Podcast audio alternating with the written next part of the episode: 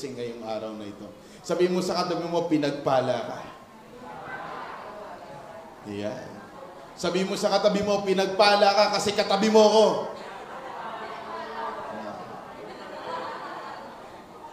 Anyway, palapakan muli natin ang pangalan ng Panginoong Yesus.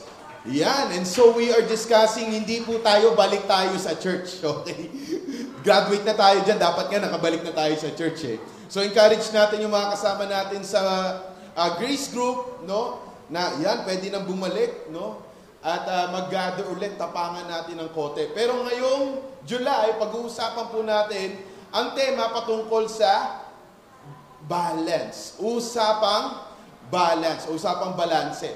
At pag sinabi pong usapang balanse, ito po ay tumutukoy sa biblical financial aspect po pagtingin natin sa pera.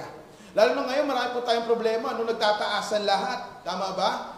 No, nagtataasan lahat. Yung gasolina, yung mga bilihin, no? May mga nakikita po akong post, 1,000 pesos. Dati yung grocery lang, maraming maraming pa. Ngayon, parang nakita mo, iilan na lang eh. Kukunti na lang mabibili sa isang libo. Eh, paano pag, paano pag wala kang isang libo, wala kang mabibili? Di ba? So, nararamdaman po natin itong mga problemang ito at totoo po itong nararanasan natin, lalo sa mga magulang. Sino po dito ang parents?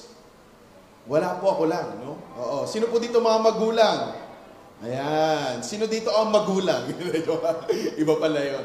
Anyway, last week, pinag-usapan po natin sa pamagitan ni Pastor Francis yung tinatawag nating out of balance. Nasaan ba talaga yung puso natin pagdating sa ating mga kayamanan? Kasi hindi lang natin pag-uusapan dito pera. Kasi hindi lang naman pera ang kayamanan mo. May talino ka, kayamanan yun. May talento ka, kay kayamanan yun. Amen. Siyempre, meron kang pera no, sa mga nagtatrabaho, sa mga magulang, sa mga uh, mga nag-aaral pa, meron kayong baon, no? meron kayong mga gamit, kayamanan pa rin po iyon. E ang, ang question sa atin, ano ang gagawin natin patungkol sa ating kayamanan? Kaya nga nung, nung uh, last week, no, pinag-usapan natin to, meron pinassignment si Pastor Francis. At ano, ano yung pinassignment ni Pastor Francis sa atin? Ito. Next slide kapatid, hindi pumipindot. Ayan. Kailangan na natin itong i-balance. Ayan, okay na ba? Wala pa rin. Ayan, ano ang pinakamalaking gastos mo sa isang linggo? Minonitor nyo ba to? Na-monitor nyo to? Nagawa nyo assignment na to? Na-realize ko, nung minonitor ko ito sa pamagitan ng isang application, no, kung saan napupunta ang gastos ko sa isang linggo, karamihan o karamihan ng gastos ko ay napupunta sa relasyon. Ha, pastor, may gastos sa relasyon. Oo, siyempre kakain kayo, di ba? Pero iba-ibang relasyon. Relasyon sa pamilya, relasyon sa tra- trabaho, relasyon of course sa asawa ko, relasyon sa mga ka-churchmates. Karamihan ng pera na nagagastos ko sa isang linggo o sa isang buwan na pupunta sa pagmamahal ko sa mga tao. I love that. Sa relasyon. So okay naman, no? Pero baka sa inyo na pupunta sa iba't ibang mga bagay. Mahalaga po na malaman natin, ma-monitor natin kung saan napupunta yung pera natin. Bakit? Kasi pwede tayong ma out of balance. Sino po dito ang sumasahod?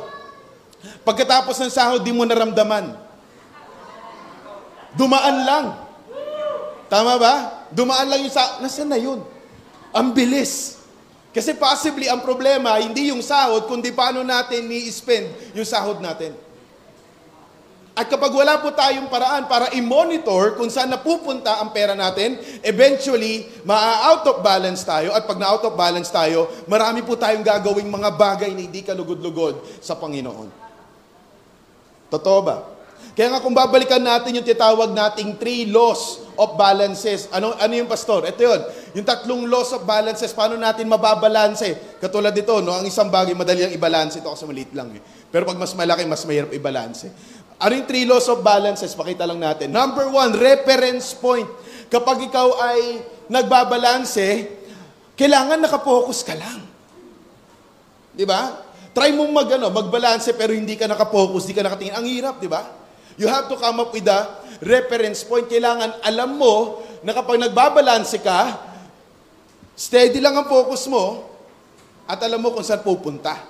Kaya, kaya last week, hindi kahapon, last week, yun yung pinag-usapan natin, yung reference point, saan napupunta yung pera mo, yung resources mo, yung oras mo. Saan napupunta yon? Kasi kung saan napupunta yon, malamang sa malamang, nandoon ang reference point mo.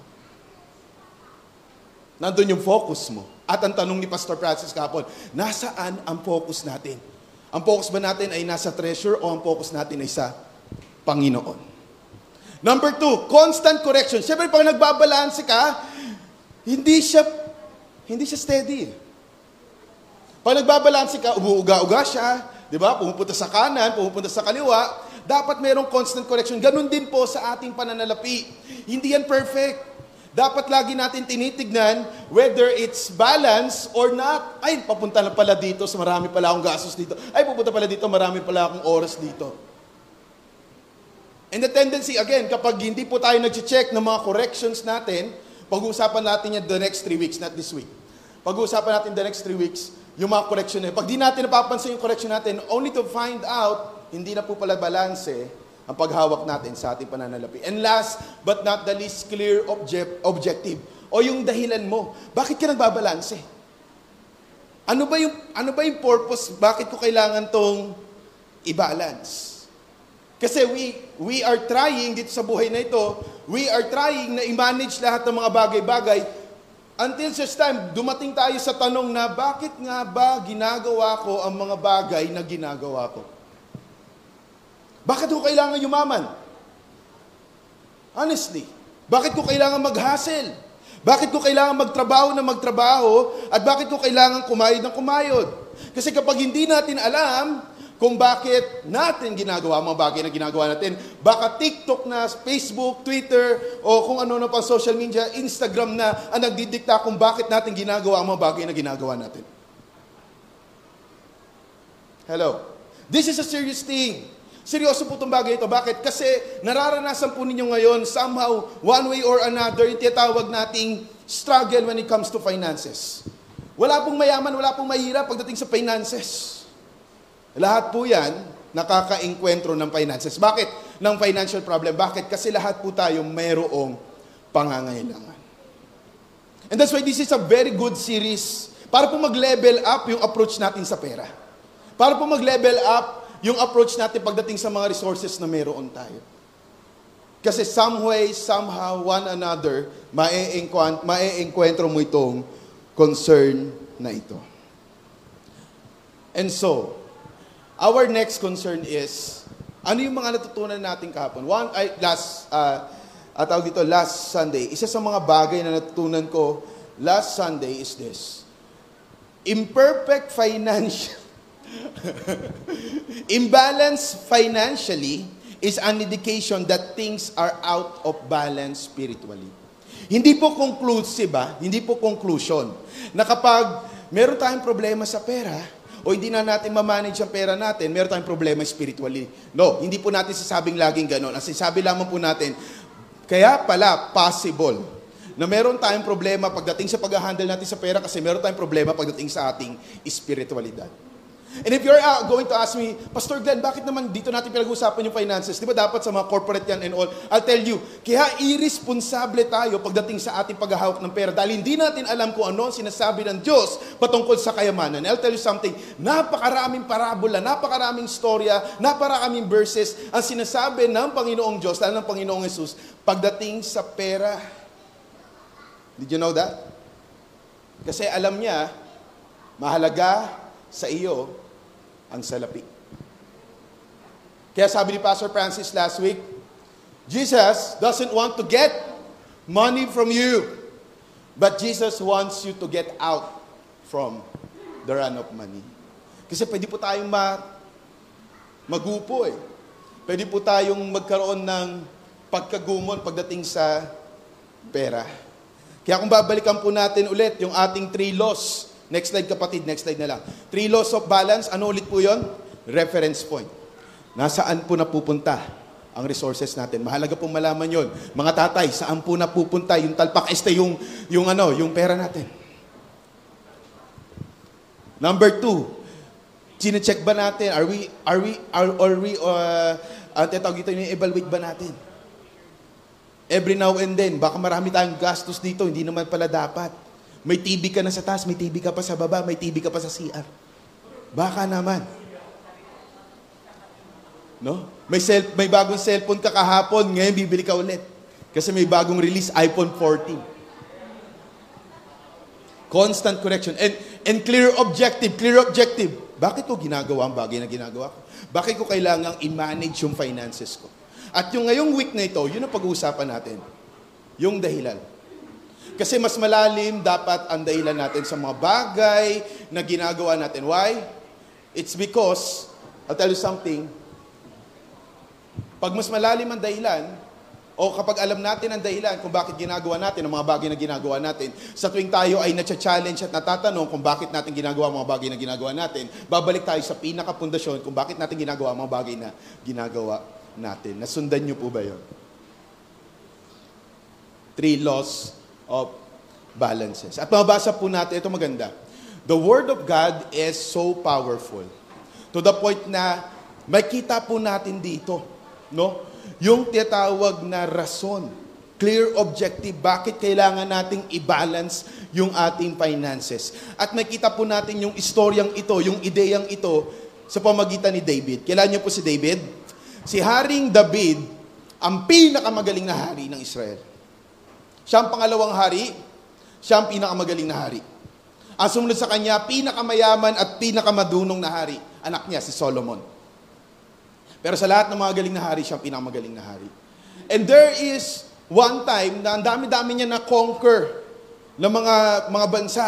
So kapag nagko-conquer po ng mga bansa, noong mga panahon na yon, kumukuha sila ng mga kayamanan bilang parusa doon sa mga bansang sa mga bansang iyon. Kinukuha nila yung kayamanan, nilipat nila sa bansa nila. At dahil marami na conquer si King David na maraming bansa, therefore, napakayaman ni King David. At ang ganda ng templo o yung mansyon kung saan nakatira si King David. Kaya naman dumating yung point of time na dahil sa galing niya, wala nang gustong makipaggera sa kanya. At dahil doon, nagpahinga muna si King David. At yung pagpapahinga niya yon, meron siya na-realize patungkol sa kanyang kayamanan. Gusto malaman yon? Ito yun. 2 Samuel chapter 7 verse 1. Hanapin nyo na lang. Nang manirahan si Haring David sa kanyang palasyo, binigyan ng kapayapaan ng Panginoon ang kaharian niya. Siya, hindi siya sinalakay ng mga kalaban niya. I love the promise. So, dumating yung point of time na hindi na siya nakipaggera at binigyan ng kapayapaan ng Panginoon ang kaharian niya. Verse 2, Isang araw, sinabi ni David kay Propeta Nathan, Tignan mo, nakatira ako sa magandang palasyo na gawa sa kahoy na sendro. Mahal. Ang mahal nung palasyo niya. Pero ito na-realize niya. Hindi niya na-realize yung palasyo niya, na-realize niya yung nilalagyan ng presensya ng Panginoon. Pero ang kahon ng Diyos ay nasa tolda lang. Let me let me just share share you something. Ang kahon ng Diyos yan, Ark of Covenant po yan. At yung Ark of Covenant, during that time, ay nagpapasimbolo o nagsisimbolo ng presensya ng Diyos. No? Kasi wala po silang, wala pong, wala, wala pong ribulto doon eh. At hindi po gusto ng Panginoon, ayon sa Isaya, ang pagtatayo ng mga ribulto. Yun ay mga Diyos-Diyosan. Kaya meron lang sila Ark of Covenant. At sa Ark of Covenant, nandoon, na, uh, na-encounter nila ang presensya ng Diyos. At ang na-realize ni David, ganito, nakatira ako dito. Pero yung presensya ng Diyos, nasa tolda lang. Ayun na-realize niya. And verse 3, sumagot si Nathan sa hari, Gawin mo ang gusto mong gawin dahil ang Panginoon ay sumasa inyo. Ayan sagot ni Pro- Propeta Nathan. Ito nangyari. Ang ginawa ni David, nagplano siya na gumawa ng templo para sa Diyos. Mas maganda, mas malaki, mas bigate. At dahil doon natuwa ang Panginoon. Sabi ng Panginoon sa kanya, natutuwa ako sa iyo, David, dahil naisip mo na unahin ang kalagayan ng arko kaysa ang palasyo mo. Naisip mo na ito ay patungkol sa akin at hindi ito patungkol sa iyo. Na lahat na meron kang tagumpay at kayamanan ay hindi lang sa iyo, kundi sa akin nagmula at sa akin babalik. Kaya naman, sa pamagitan mo, gagawa ako ng templo. Pero hindi ikaw ang gagawa ng templo, kundi yung anak ko. Kaya hindi si David ang gumawa ng templo, siya lang yung nag-design. Architect. Galing, no? Architect din pala si David. Siya lang yung nag-design, pero ang gumawa si Solomon. Alright? So, bakit mo sinasabi ito, Pastor? Kinukwento ko to sa inyo na sa ganun makita ninyo saan nanggaling yung desire. Nanggaling yung desire nung makita ni David ang rangya-rangya ng buhay niya, pero yung estado ng Panginoon pagdating sa kalagayan niya dito sa mundo, ang baba-baba. Yung resources na ina-apply ng sangkatauhan para sa Panginoon, ang onti-onti. At doon niya nakita na realize, hindi dapat ganito, dapat sa Panginoon lahat. At kaya naman nung dumating yung panahon na itatayo na ni Solomon, no, ang templo, dumating si David at ang ginawa niya, nag, uh, nag-create siya no, ng maraming maraming mga resources. To the point na hindi lang siya yung nag-put ng resources, ha? Nag, nag-encourage pa siya sa mga iba-ibang mga tao, iba-ibang mga kasamang mga Israel, uh, mga Israelita, at siya, no, nagbigay din para mabuo yung templo. Pastor, magkano ang binigay ni David para sa templo ng Diyos? You will be surprised. Pero ang equivalent price ng ibinigay ni David na halaga para matayo ang templo, siya lang, 770 Magkano yung sa loto? 400 million. May nanalo na, no? 400, 400 pastor, million. Alam mo, bakit mo alam? At tataya ka sana. Oo. Wala doon yung pag-asa natin, nasa Panginoon, di ba? Amen, amen. Palapakan natin Panginoon sa Panginoon ang pag-asa natin. 400 million pesos ang napanalo sa loto. Pero magkano binigay ni David Pastor? 770 billion. Damn! Yun na yun. Then you go,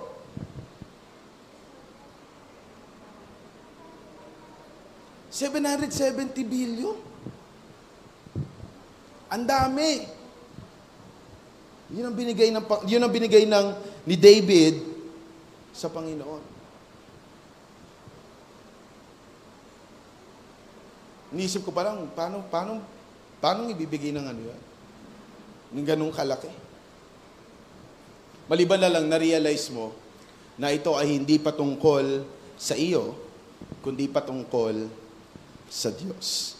Kaya naman, in 1 Chronicle chapter 29, verse 10 hanggang 14, ito ang sinabi ni David. Ito yung kanyang internalization, ito yung reflection niya, ito yung pagkaintindi niya, ito yung theology niya pagdating sa pera, pagdating sa kayamanan, pagdating sa meron siya. Ito yung prayer niya nung lumalapit na mga tao, nagbibigay na na lahat ng abuloy na meron. para matayo ang templo. Ano yung prayer niya? Ano yung pinagsigawan niya sa lahat?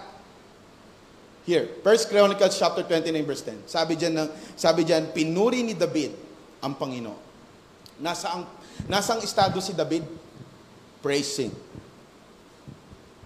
Ang Panginoon sa harap ng mga tao, sinabi niya, O Panginoon Diyos, na aming ninuno na si Jacob, sa inyo ang kapurihan magpakailanman. Na kanino daw? Come on, church. Na kanino? Nasa Panginoon. Panginoon ang aming.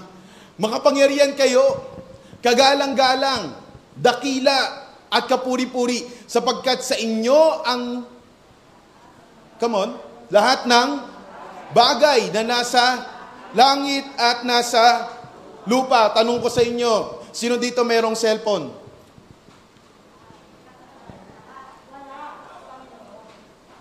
Ako po na biktima ako ng tanong na yan eh. Bago ko ito ma-realize na ano, lahat pala. Lahat ng bagay na nasa langit at nasa lupa. So ibig sabihin, itong damit ko, itong mga bagay na nandito ngayon, hindi pala akin to. Kasi nagmamay-ari nito, ang mga pangyarihan, Diyos. Ang lahat ng nasa langit at nasa lupa. Kayo ang hari o Panginoon at higit kayo sa lahat. Yun yung Haring David. Yun yung kanyang perspective. Ang perspective niya, hindi to akin.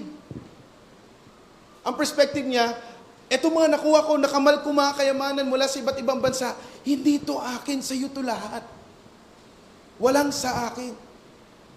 Lahat ng nasa langit at lahat ng nasa lupa ay sa iyo, Panginoon. Verse 12, sa inyo nagmumula ang kayamanan at karangalan. Kanino daw nagmumula? sa Diyos. Many of us are trying to be what? To be rich. Wala akong problema doon. Pero baka nakakalimutan natin ito na lahat ng promosyon at kayamanan nagmumula sa Kanya. At kung nais niyang yumaman ng isang tao, kayang-kaya niyang gawin. Makapangyarihan kayo at kayo nagpapalakas at nagbibigay kapangyarihan sa sinuman. Verse 13, Ngayon, o aming Diyos, pinasasalamatan namin kayo at pinupuri ang inyong kagalang-galang na pangalan. And on verse 14 says, verse 14, Pero sino po ba ako? And then he reflected, At ang aking mamamayan na makapagbibigay kami na nag-uumapaw na kaloob, gaya nito, lahat ng bagay ay nagmula sa inyo. At binabalik lamang namin sa inyo ang ibinigay nyo. I love the last line. Hello, ano ginagawa natin? Binabalik lamang nila yung bagay na binigay sa kanila. Pastor, anong ibig sabihin nito? Alam ko, this is, this is liberating. Napakalaga nito pagdating sa ating clear objective. Nakala natin, ang clear objective natin bilang mga mananampalataya, o kaya naman bilang mga tao, no, pagdating sa ating pagdating sa ating pananalapi ay syempre gumawa tayo ng gumawa. No, let's make let's make and make para marami na tayong pananalapi.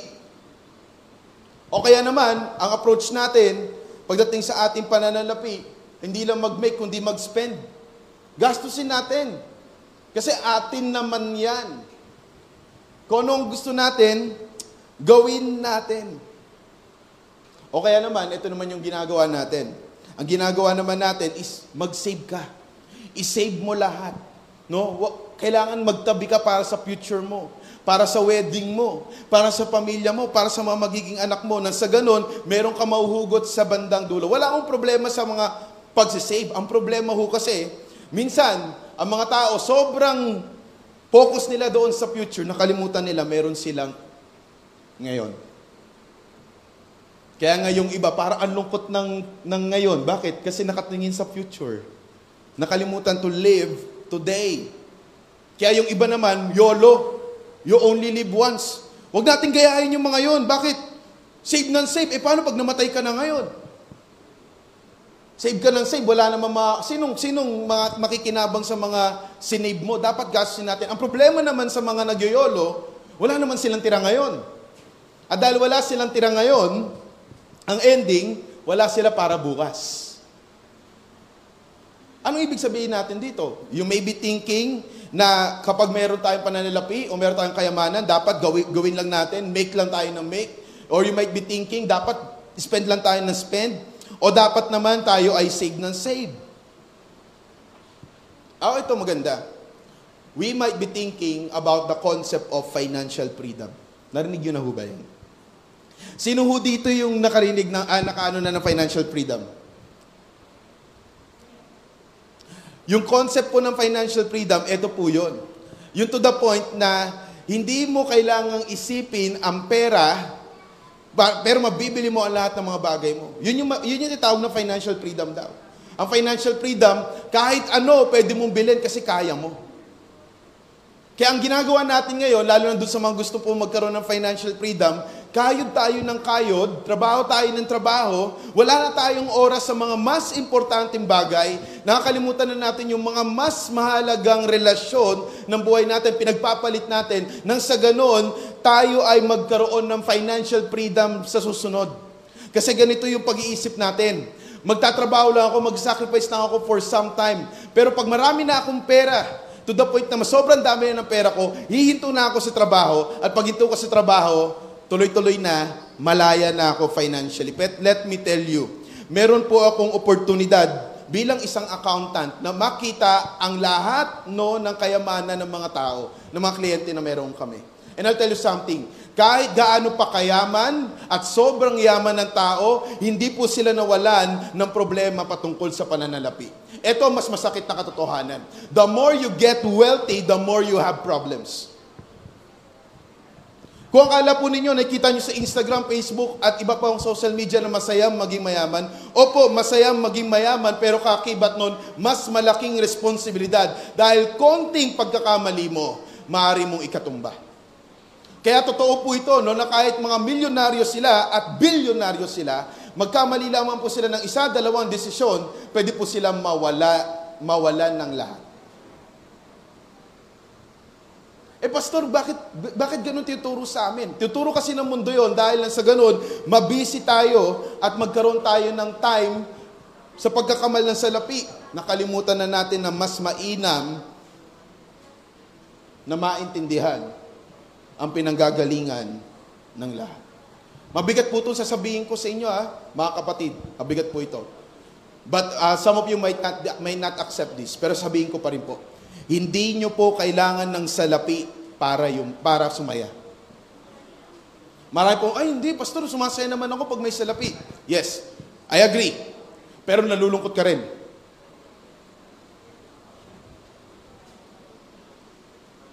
Hello? Oo, marami kang pera pero nalulungkot ka pa rin. I don't know, I don't know with you. You don't need money to be happy. What you need to do is this. You need to use money properly to really be happy. Paggamit. Hindi pera ang solusyon, kundi paano gagamitin ang pera na meron tayo ngayon. And that's why we go back to this. Anong ibig sabihin ito? Gaano, to ka, gaano ka-importante ito? Gaano ka-importante ang bagay ito? Importante ito dahil ito magpapalaya sa atin sa pananaw patungkol sa pananalapi na hindi pala ito tungkol sa atin, kundi tungkol sa Diyos. If everything belongs to, comes from, and is distributed by God, then our objective should be to honor God with everything we manage while on this earth. Ulitin ko po sa Tagalog, kung lahat ng bagay sa langit at sa lupa ay nagmumula sa Diyos, binibigay at dinidistribute ng Diyos, then ang objective natin ay i-honor ang Diyos sa lahat na meron tayo. Let me, let me make it short. Our clear objective about money is to honor God. Bakit ako nagbabalance? Bakit ako nagbabalance ng pera ko? Because I want to honor God. Hindi honor God in percentage. Honor God in everything. Oh, wait. Pastor, teka lang. I, I, I thought, Pastor, uh, 10%. I thought, Pastor, 20%.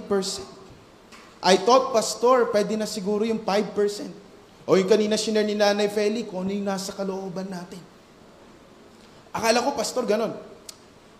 Yun po ang mga sinasabing patakaran pagtatungkol sa pagbibigay. Pero hindi po yun talaga ang totoong standard ng pagbibigay. I'll tell you something. Kung kayo po ay nasa church na matagal na, sino po dito ang mga matagal na nasa church? Ako. Yan, sila. Nakita ko si JP na matagal na. Naririnig niyo po ito, tithes and offering. 10% ng kinikita mo o yung may gain mo ay ibibigay mo sa Panginoon sa pamagitan ng church. Magmamat lang po tayo dito mga kapatid ha. Kaya po natin mag-mathematics. Okay. 100 pesos, 10%. 10 pesos. 1,000 pesos, 10%. Kayang ibigay? Kayang ibigay. 10,000 pesos, 10%. 1,000. Kayang ibigay? kayang ibigay. 100,000 pesos, 10%. Kayang ibigay? Ba, kaya, kaya na. 1 million pesos. Amen, hallelujah. 1 million pesos, 10%. Kayang ibigay? Amen, narinig pa rin akong amen. Ah, kung sino may nag-amen, kausapin kita mamaya. May 1 million siya. Pero ang point natin, ganito, parang habang lumalaki, pastor, luma, mumihirap pa. Yes. Madaling magbigay, 10 piso, magbigay, madaling magbigay ng piso. Sa 1,000, kaya mong magbigay ng 100. Pero ibang usapan na, pag 1 milyon na, pastor, kaya ba akong bigyan ng, kaya kang bigyan ng Panginoon ng 1 milyon? Kung magtatrabaho ka na limang taon at ang sweldo mo ay 20,000, sa million yun, pag kinover, hindi, hindi ko alam, 20,000 times 12, 240 times 5, 1.2 million. Sa limang taon, meron kang 1.2 million. Sa kakatrabaho mo, 20,000 pesos ang sahod mo. Hindi mo naman daman, milyonaryo ka. At hindi mo na malayan yung 1.2 na bigay mo doon, 120,000 sa Panginoon. Kasi yun yung plinan sa atin eh. Anong plinan sa atin? Yung 10% sa Diyos, yung 90% sa akin, hindi. Ito, papalayain na natin lahat ng bawat isa dito. Ready? Wala pong 90% sa atin. Lahat po yun mula sa Panginoon at para sa Panginoon. Wala pong 10%, 90% kay Glenard. As we go back, hello, ano ulit objective natin? Honor God in everything. Everything. Ang bigat, no? Everything. Balik tayo doon. Makapangyarihan kayo, sa, kayo kagalang-galang dakila at kapuri-puri sapagkat sa inyo, hindi ako nagsabi niyan, si David, sa inyo ang lahat, magkano ulit yung binigay ni David? 770 billion. Kasi naunawaan niya to eh. Naunawaan niya na ano? Naunawaan niya hindi kanya eh. Sa Diyos. And when the time, he realized, God is the owner of everything, then I can give everything. If He asked that. Hello? Sapagkat sa inyo lahat ng bagay na nasa langit at nasa lupa, kayo ang hari o Panginoon at higit kayo sa lahat. And verse 12, sa inyo nagmumula ang kayamanan at karangalan. Kayo ang namamahala sa lahat ng bagay, makapangyarihan kayo at kayo nagpapalakas at nagbibigay kapangyarihan sa sino man. The question that we have for today, mga kapatid, bilang pagtatapos is this. How can I honor God with the wealth He entrusted me? Pastor, kung ang, kung, kung ang ideya pala dito ay hindi pa tungkol sa ilang porsyento ang mabibigay ko sa Diyos. No, kundi ang tanong dito ay how can I honor God with everything? Then, paano nga ba? I want to honor God with everything. Akala ko ito lang yun. I'll tell you something. There are two ways, no? At least two ways we can honor God in our everything. Number one, honor God with everything by being faithful. Okay, hindi po ito tungkol sa pananalapi lang. Tungkol po ito sa lahat-lahat na meron tayo. Huwag po tayo makakahundo na lahat-lahat na meron tayo. Honor God by everything by being faithful. Sabi sa unang Korinto chapter 4 verse 2, ang katiwalay kailangan maging tapat sa kanyang Panginoon. Ang katiwalay maging, kailangan maging what? Tapat, faithful sa kanyang Panginoon. Uh, kwentuhan ko lang po kayo, no?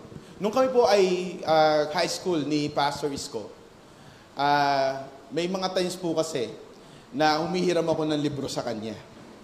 Hindi ko maalala bakit ako nanghihiram, eh pares naman kami eskwelahan. Pero nanghihiram po talaga ako ng libro sa kanya. Okay? At syempre, mabait po si Pastor Isko. No? Wala lang siya dito ngayon, nag-chat po siya sa akin. Mabait si Pastor Isko, sobrang bait niya talaga. No? Kaya po, kung gusto niyo basta uh, uh, lapitan, napakabait pong taong yon. No, Pastor, uh, kung nakik- nanonood ka. Ngayon, ang hirap po ako sa kanya, pagkairam ko po ng libro, babasahin ko po yon at pagkabasa po, kapag pagkabasa ko po ng libro, isusoli ko po sa kanya. Alam niyo po, ganito nangyari. May one time, nagdiram ako sa kanya ng libro, ginamit ko. At sobrang, alam niyo po eh, ma- maaral po kasi ako nung panahon ng mga bata-bata po. Maaral po talaga. Natulugan ko yung libro. Eh, pag natulugan mo yung libro, pasensya na po kung kumaka, uh, medyo mawala yung appetite niyo. No? Pag natutulog ka kasi may tumutulo eh. Medyo nabasa. Oo. Pagkasoli ko sa kanya, sabi niya, oh, okay, sige. Hindi niya chinek. Hindi niya niya chinecheck kapag sinuli ko. Ganun kalaki yung tiwala niya sa akin. No? Hindi niya na chinek yung libro eh. Ito na nangyari. Pagkabalik, pagkabalik ko sa kanya, nanghiram ulit ako, sabi niya, hindi na ito pahiramin. Sabi ko, bakit? Eh, pambira ka naman. Eh. Pagka bigay ko sa'yo, linis-linis. Pagka soli mo sa akin, meron ng basa. Eh, hindi ko sinabi kung ano yung basa. Tsaka gusot-gusot na. Tapos sabi ko sa kanya, "Eh, kasi hindi ka nag-aaral eh. Eh, mali, mali. yung pala yun. mali. Hello? Pinahiram sa iyo eh. So dapat isoli mo ng maayos. You have to be a faithful, tapat na katiwala. Kasi hindi naman yun sa'yo.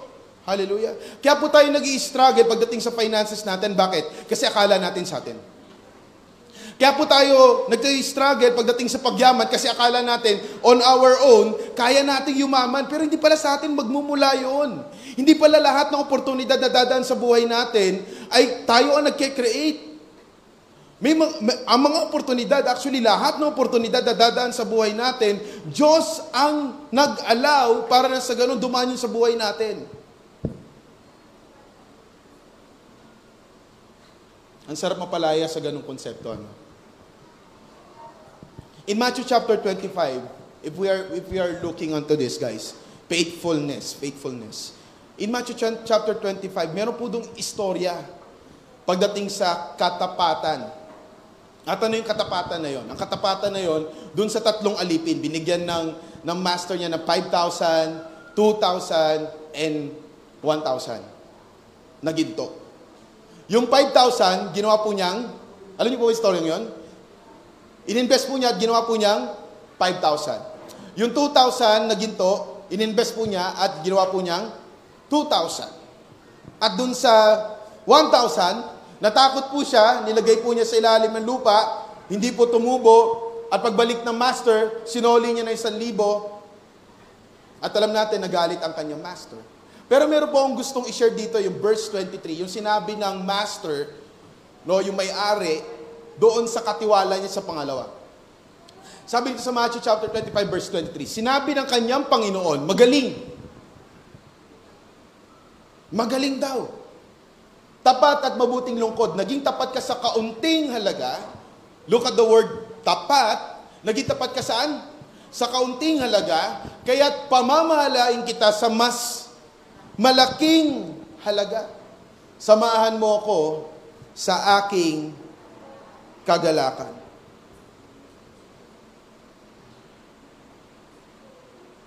Dahil doon sa katapatan niya sa inutos sa kanya ng Panginoon, hinayaan pa siya ng Panginoon para sa mas malaki. Hello?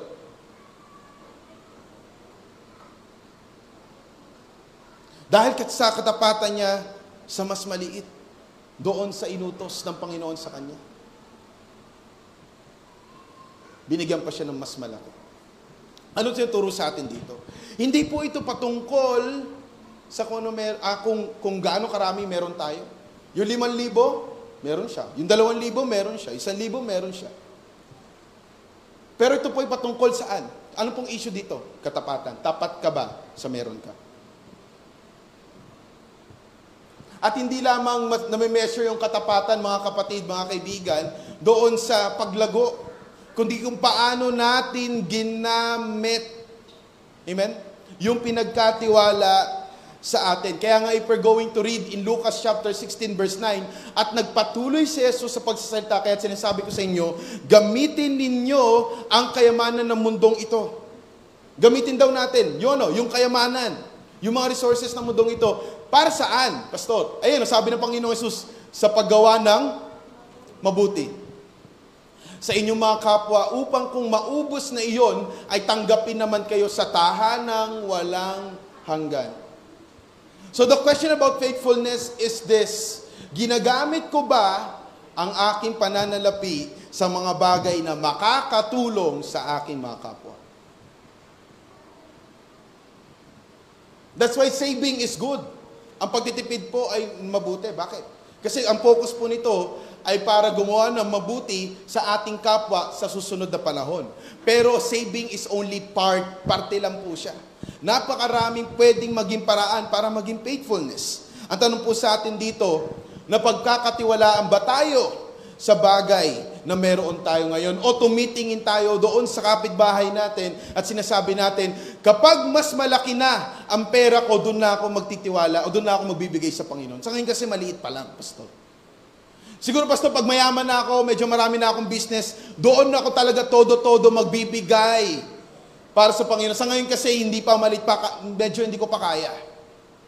Pero hindi yun ang tinuturo ng salita ng Diyos. Ang turo ng salita ng Diyos, anong meron ka ngayon? Anong pinagkatiwala sa iyo ngayon?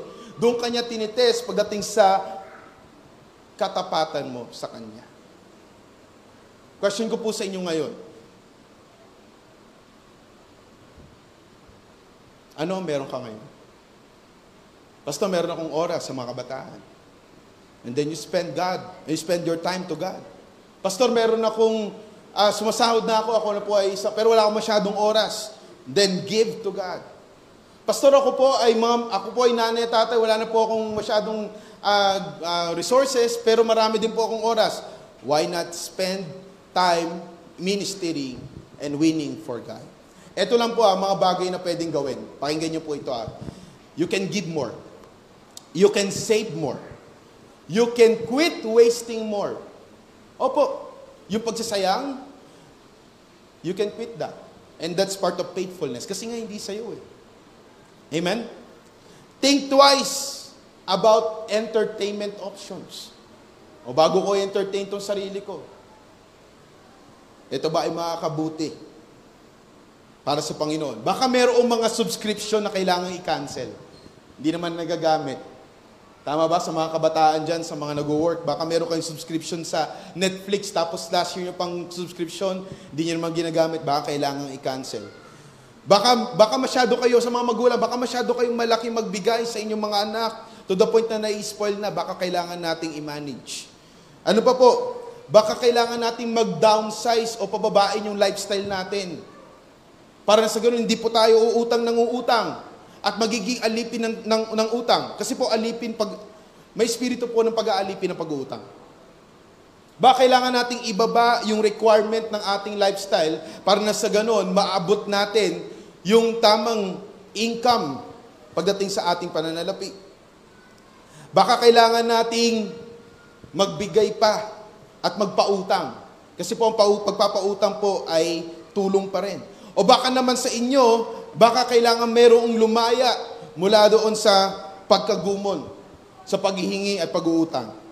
Those were some of the examples of being faithful sa binigay sa atin ng Panginoon. Sa mga kababaihan, baka kailangan po nating mag-less ng time sa Shopee at Lazada at magkaroon ng mas maraming time sa mas makabuluhang bagay. Aamen? Sa mga kalalakihan, baka kailangan nating bawasan ang mga koleksyon natin o kaya naman mag-spend ng time sa paglalaro. Baka kailangan natin ng totoong buhay. Hello? At doon naman sa mga matitindi talaga mag-save, mensahe po para sa inyo. Ecclesiastes 5, 5 verse 18, God wants you to enjoy the fruit of your labor. Baka kailangan mong bawasan yung isang milyon mo at mag-travel ka naman. Amen? It's all about being faithful again. And so we can honor God. Ang question po sa atin dito is this eh. Ano ang ginagawa ko sa pinagkatiwala sa akin? Who wants to honor God with everything? Amen. If that is your answer, then this is my answer back. I have a question back. Are you faithful? If that, if, if, if you feel na, Pastor, di pa ako faithful, and then this is my question, second question, anong ginagawa mo sa panagkatiwala sa iyo ng Panginoon? Last but not the least, ready? Second thing that we can do para po ma-honor natin ang Panginoon in everything that we have is this, stop worrying. Honor God with everything by not worrying. Oh, tahimik po tayo lahat. Tama po ba? Seryoso po ba yan? Seryoso po ito. Bakit? Ang dali po mag-trigger ng pera, pag, ang, dali, ang dali po mag-trigger ng alalahanin ng pera. Pag nakita mo wala nang laman yung bank account mo, nag-aalala ka na. Tapos, eto malupit, na wala, wala nang pera yung bank account mo, pero 14 days pa susunod na sahod. Kakabahan ka talaga. Tama ba? Mag-aalala ka. O kaya naman dumating yung ano mo, yung yung uh, anak mo. at may nangingi, nangingi ng project, eh wala ka ng pangtustos dahil ubos na, talagang mag-aalala ka. Madali pong mag-trigger ng worry ang pera. Sobrang dali. Kasi pag wala na, wala na.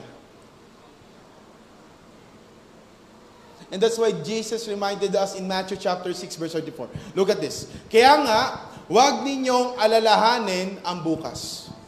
Sapagkat ang bukas ang mag-aalala sa sarili niya. Sapat na ang inyong mga suliranin sa bawat. Okay, ganito. Mag, mag, mag-ano lang tayo guys ha.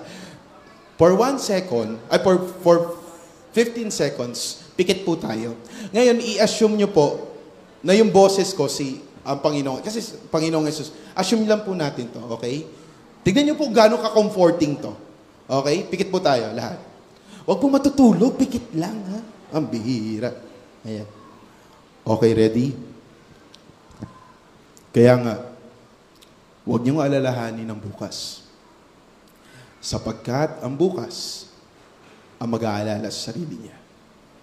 Sapat na ang inyong mga suliranin sa araw-araw. You can now open your eyes. Please open your eyes, guys. Please open your... Nakatulog na kayo. Sabi ko, buksan na yung mata. Eh. Di ba? Jesus is saying this. Huwag kayong mabahala, huwag kayong mabalisa. Do not worry. Bakit po mga kapatid? Kasi lahat po tayo nagwo-worry. Ulitin ko po ah, nagkataon, nagkataon po si Pastor Glenn, accountant din. Kaya nagkaroon ako ng pribileyo makita ang mga mayayaman, as in mayayaman po talaga, mayari ng malaking companies and all, presidente ng ganito, presidente ng ganyan, yung mga sinasakyan nyo, ganyan, yung mga kinakain natin, ang yayaman po talaga. Pero hindi po sila nawawalan ng alalahanin. At doon ko po na-realize na kahit na anong estado ng buhay mo, kailangan mo ang Diyos. Kahit ikaw na yung pinakamayaman at nasa tuktok, may kita mong nag-iisa ka lang at kailangan mo ng kasama. Hello? Why I'm sharing this to you? Kasi all men worries. Pero po, feeling po yun. Ibig sabihin, emotion po ang pag-aalala. So, ibig sabihin, Pastor, hindi mali ang pag-aalala. Automatic kasi. Hindi mo makokontrol yun eh. Nag-aalala ka eh. Ang mali, ang pagkakasala, ay yung may gagawin kang mali sa pag-aalala mo. Ulitin ko po ah. Yung pag-aalala, pwede pong dumating sa atin yan. Dadaan po talaga yan. Lahat po ng tao nag-aalala. Pero ang mali, ay yung gagawin mo sa pag-aalala mo. Kasi may mga taong nakakasakit kapag nag-aalala. Nagagalit at nagbabato ng kaldero pag nag-aalala. O hindi ko po sinabi kayo yun mo. Mga nagpo-post sa Facebook kapag nag-aalala. At ito masakit, kumakapit sa, tal- uh, sa patalim kapag nag-aalala.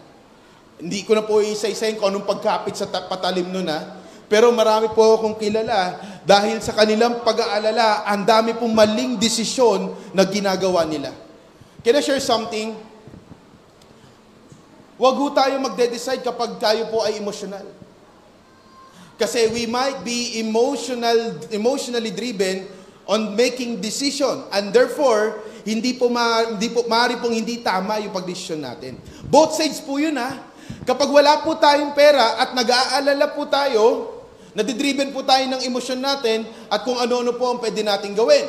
Ganon din po kapag medyo mayaman tayo at meron po tayong oportunidad, pero wala pa tayong enough na uh, sabihin natin uh, funding pagdating sa oportunidad na yon at gumagawa tayo ng paraan para na sa ganon, makuha natin yung oportunidad na yon. Parehas pong pag-aalala yon.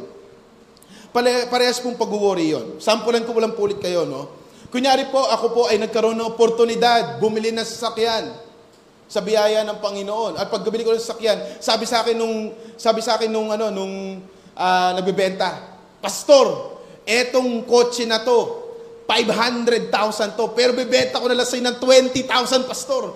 Sa iyo ko lang ibebenta to ng 20,000, bilhin mo na. Eh, siyempre ako na-hype ako. ba? O sino po dito yung mga na-hype?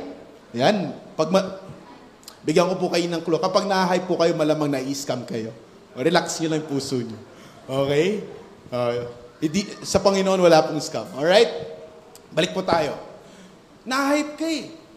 So gagawin mo, kakausapin ko si Mrs. Love, kasi merong ano eh, kotse. O talaga? Oo. 500,000 love. Talaga? Oo, pero binibenta lang sa akin. 20,000. O talaga? Oh. Hindi po ganun boses niya. Gato talaga boses niya. O talaga? Siga po yan eh. Oo, yari ako mamaya. So ending, hingi ako ng pera sa asawa ko. Eh, syempre, ayaw niya payagan, mag-aaway kami. Bakit di mo ako binibigyan? Wow. Magsasabunutan kami, talo siya. Kidding aside, ano po sinasabi ko dito? Marami po magagawa yun, pepersain mo eh. And when you are doing force rather than faith, kabang ka na. Mali ang decision mo. You only to find out, kaya pala mura kasi daming violations. 500,000 yung kotse, pero ang violation, sa traffic violation na hindi na ma-renew yung kotse, isang milyon. Kaya hindi mo rin magagamit, tama ba tayo? Hindi mo rin magagamit yung kotse unless bayaran mo yung violation. Pero OA naman yung violation, 1 million, di ba? Kasi babayaran mo muna yung violation ng 1 million bago mo gamitin yung kotse. Oh, 20,000, pero bayaran mo 1 million. Na-scam ka, kapatid. Anong sinasabi natin dito? Bigyan ko po kayo ng clue. Kapag meron po nag-o-offer sa inyo o meron kayong concern, wag ho kayo kaagad magde-decide, patahimikin nyo muna ang puso nyo. Sa mga nagpaplano po, mga malalaking, malalaking purchase sa inyong mga buhay, hayaan nyo mawala yung rush. Mag, magbilang po kayo ng isa hanggang tatlong araw. Pag wala na po at tahimik na po yung rush, doon po kayo mag-decide kung bibili nyo o hindi. Kasi mas masakit pong makulong sa kalungkutan na maraming alalahanin kaysa sa isang mapayapa at simpleng buhay. Hindi po magpapa, hindi po mapapapalit 'yon. Oo nga, napakarami nga nating pwedeng ma-post, ma-present sa, sa ating social media, mapakita na natin nating na-achieve. Pero ang totoong achievement po ng isang mananampalataya ay hindi yung kanyang kayamanan, kundi si Kristo lamang. At kung si Kristo ang meron ka, sapat na at higit pa. Can you clap our hands to God for that?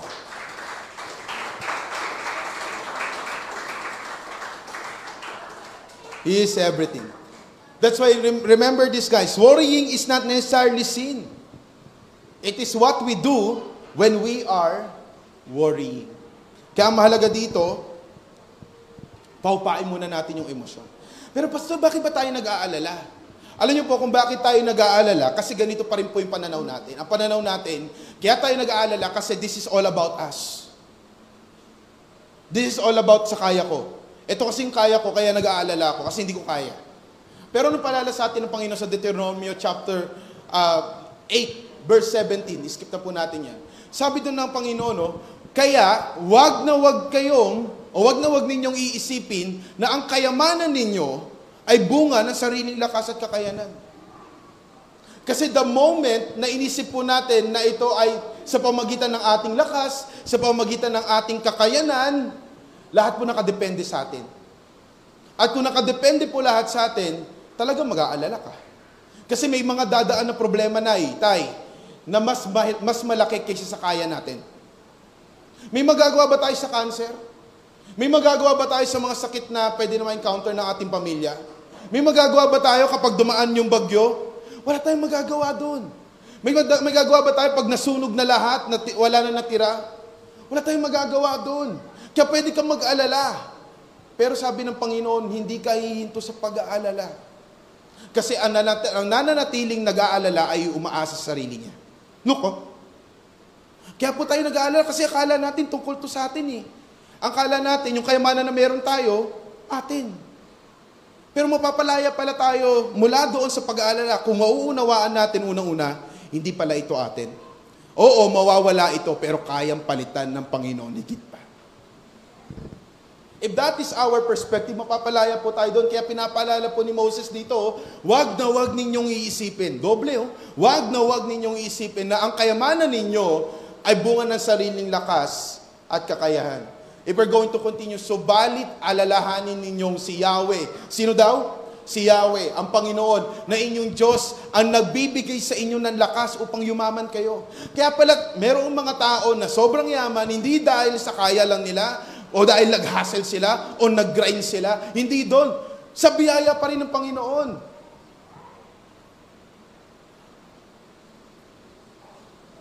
Lahat ng kakayanan, lakas, talino.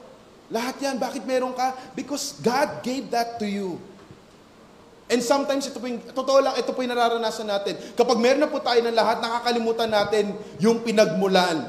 Kaya ang pakiramdam natin, akin to, akin yan, akin to, akin yan, ako to, ako to. Yung pala, hindi pala sa atin nagmula yon. Kasi sino ba ba may kakayanan? Sino ba ang may talino? Di ba lahat yan ay mula sa Kanya. Ginagawa niya ito bilang pagtupad niya sa kanyang pangako sa inyong mga ninuno. I love Stephen Curry. I know he's not a good, he's not, ano, parang always speaking of things. Pero nitong nakaraang NBA Finals, kung nanonood po kayo doon, meron po siyang sinabing maganda doon. Sabi niya doon, I thank God for the strength to play the best every time. Kasi nung na-realize, na-realize niya, nung na-injured siya, wala siyang magagawa. Sa biyaya lang ng Panginoon, kaya siya nakakapaglaro. Pwede na ba ako, JP? Sa biyaya lang ng Panginoon, kaya na-shoot yun. At itong NBA Finals na meron siya, galing din sa Panginoon. That's why at the moment na natapos yung NBA Finals, ang sabi niya, I thank God for every strength, every time I, I play the basketball. Question, are we recognizing, mga kaibigan, mga kapatid, na hindi natin kailangan mag-alala kasi galing naman sa Kanya ang lahat, lahat.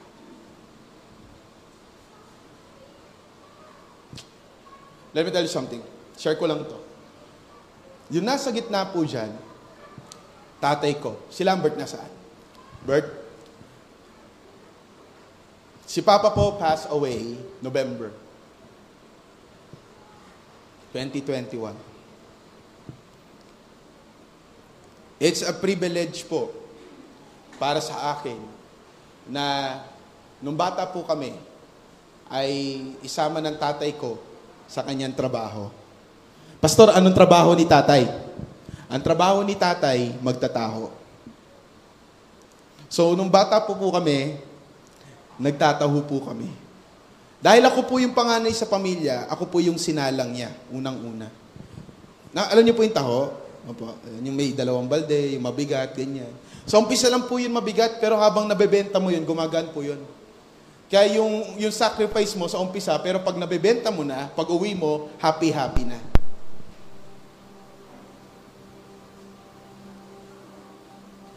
Ang tatay ko, everyday na pupunta po kami ng, ay ba't pinatay?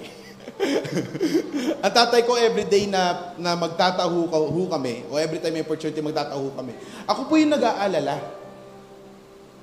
Kasi baka walang bumili. Baka hindi namin maubos yung punong-puno ng nabalde.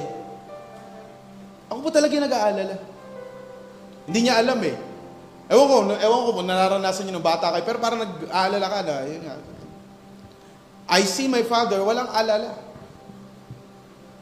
Tapos maya maya may bibili na, may lalapit, mayroong bibili ng isa, dalawa. May time pa nga. May artista ho kami, oh. Huminto pa talaga sa Makati Bridge para bumili lang taho. No? Binigyan ni Papa ng taho. May time pa na mayroong eksena, ang tawag doon yung uh, shooting. Tapos, bibilin yung buo niyang taho. Iba-ibang araw, iba-ibang eksena. At doon ko na-realize itong bagay na ito. Hindi control ni Papa sino bibili. Merong somebody na nagbibigay sa puso ng tao para bumili doon sa tinitinda niya. And then, and then that moment I recognize I, there must be God. Because Papa is not in control. Sino lalapit sa Kanya? Basta ang gagawin niya lang, bubuhatin, maglalakad, sisigaw, taho! Taho! Kuha ko pa, di ba?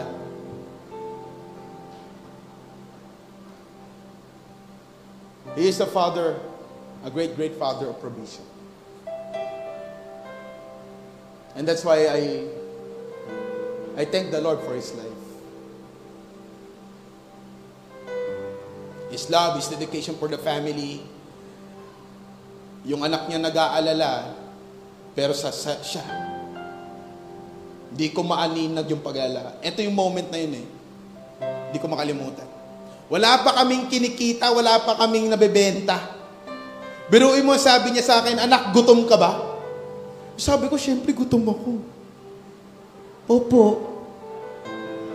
Eh, iniisip ko, pag gutom ako, ang bibigay sa akin ni Papa, yung taho. Aba, hindi taho binigay. O sige, tara, punta muna tayo dito. Pumunta kami sa karinderya. Parang, Pastor, laki ng karinderya. Punta kami. Hindi pa kami masyadong, wala pa eh, wala pa masyadong kita. Aba, umupo kami. Pag upo namin, anong gusto mo dyan? Eh, tinitignan ko yung mura.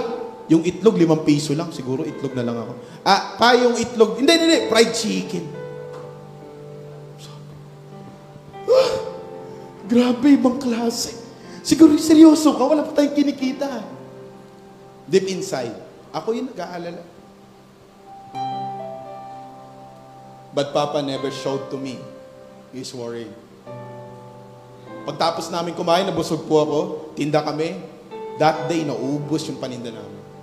May mga days na hindi ah. Pero most of the time, nauubos. Uuwi kaming masaya. At ako na yung magdadala kasi magani. Pag mabigat ka, kaya mo yan. Cheer kita. But what I'm saying here, what I'm sharing here, what I'm sharing here, if our fathers, hello, can give us good things, how much more the Father in heaven who loves you, walang limitasyon ng supply, hindi magkukulang, hindi magpapabaya, ano ang hindi niya kayang ibigay sa pag-aalala mo? Nasa tuwing nag-aalala ka, hindi pala to issue ng pangailangan mo, kundi ng relasyon mo sa Ama. Kasi meron kang Ama na nagmamahal sa'yo. Meron kang Ama na nagbabantay sa'yo. Merong Ama sa langit na concern sa katayuan mo, sa kaluluwa mo, sa kaligtasan mo. Merong Ama. Kaya naman sabi ng Panginoon, so stop worrying. You have a Father in heaven. You are not alone. If our Father know how to give good gifts to His children, how much more the Father in heaven.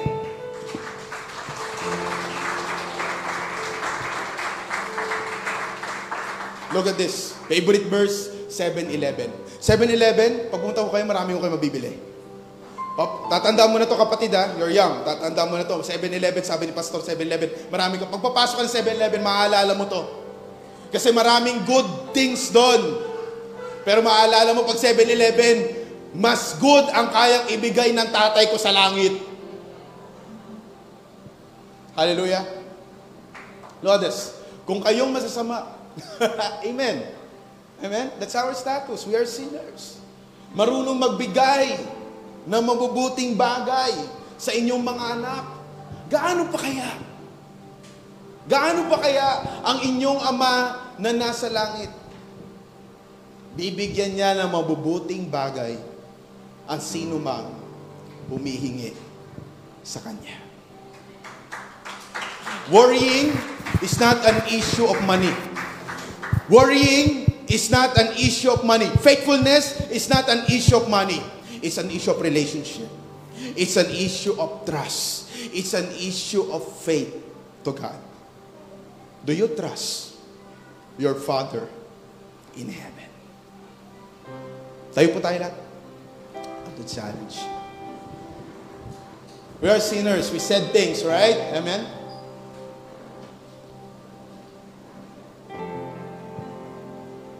But we have a good Father. Pastor, ang hirap naman eh, kasi hindi ko siya nakikita eh. I'll tell you something, this might surprise you. But there's so much more. At yung tanong, ano ang hindi ko mapagkakatiwala o napagkakatiwala sa aking amang nasa langit? What is it? Eh, pastor, hindi ko naman nakikita yung yung ama sa langit eh. Hindi ko naman siya nakikilala eh. Hindi ko siya masyado nararamdaman. Oh, let me tell you, there's something that Jesus said. Ganyan din kasi struggle ni Philip eh. Ni Felipe, one of the disciples. Ganyan struggle niya. niya. Nasaan? Hindi naman namin makita. Pakita mo sa amin, Lord, kung nasaan ang Ama. Ito sagot ni Jesus. Uh, John chapter 9, verse, uh, 14 verse 9 says, Sumagot si Jesus, Kay tagal na ninyo akong kasama. Hanggang ngayon, hindi mo pa ako kilala, Felipe. Ang, nakikita, ang nakakakita sa akin ay nakakakita sa Ama. So if you are saying to me that Jesus is only human, I'll tell you something. This verse doesn't speak well. Doesn't speak of that. Hindi lang po tao si Jesus. Diyos po siya. Ang nakakita sa akin ay nakakita sa Ama. Bakit mo sinasabing ipakita mo sa amin ang Ama? Hindi ka ba naniniwalang ako ay nasa Ama at ang Ama ay nasa akin? Hindi sa akin galing ang sinasabi ko sa inyo. Ngunit ang Ama na natili sa akin ang siyang gumaganap ng kanyang gawain. Friends, Grace City Church, this church is for God. And if this church is for God, then we can be faithful. We can be, we can stop worrying. Na hindi, again, tungkol ito sa pera, kayamanan na meron tayo, kasi kay Lord pa rin yun eh. Pero patungkol ito sa ating tunay na kalagayan at relasyon sa Diyos. Question, ano ang hindi ko na pagkakatiwala kay Jesus? Is there something that you haven't entrusted your good, good Father in heaven? We can pray for that. Meron bang bagay na nilalagay ngayon ang Panginoong Diyos sa puso mo? At sabi mo, Lord, gusto ko ito pagkatiwala sa'yo, pero nahirapan talaga ako. Eh. Puno-puno ako ng alalahanin sa buhay. Then, anong sabi natin? Let it go. And so God can work. Tara, take tayo ng time to pray. Let's all close our eyes and pray. Thank you, Lord. Thank you, Jesus.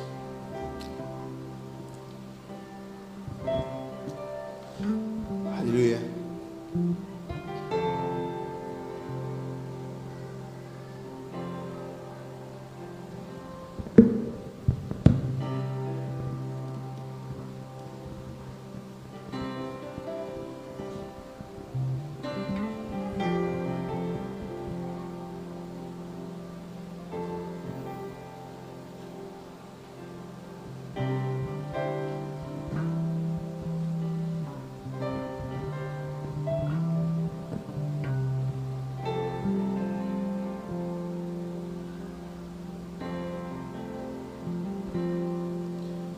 Let's all be praying, Father.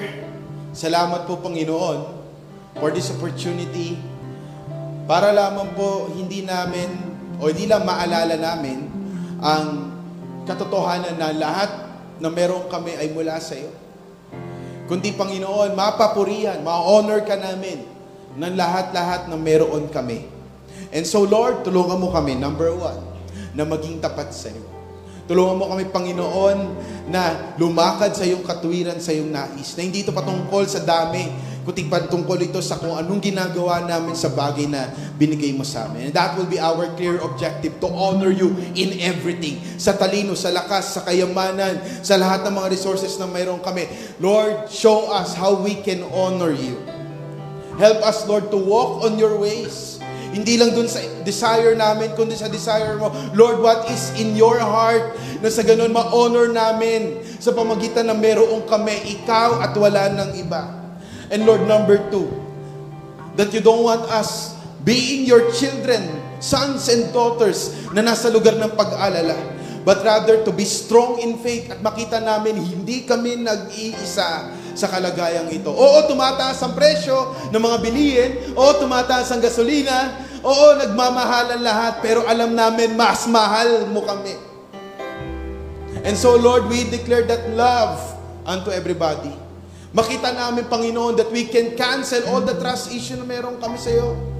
At muli ka namin pagkatiwalaan. Ipakita mo, show us, Lord, your glory. Ang nasa ganun yung puso namin, hindi lamang sasampalataya, kundi patuloy na titibok at magmamahal dahil naranasan namin higit pa ang pagmamahal mo sa pamagitan ng aming Panginoong Jesus. And so bless this congregation. And may we really honor you in everything. In Jesus' name. Amen. Amen.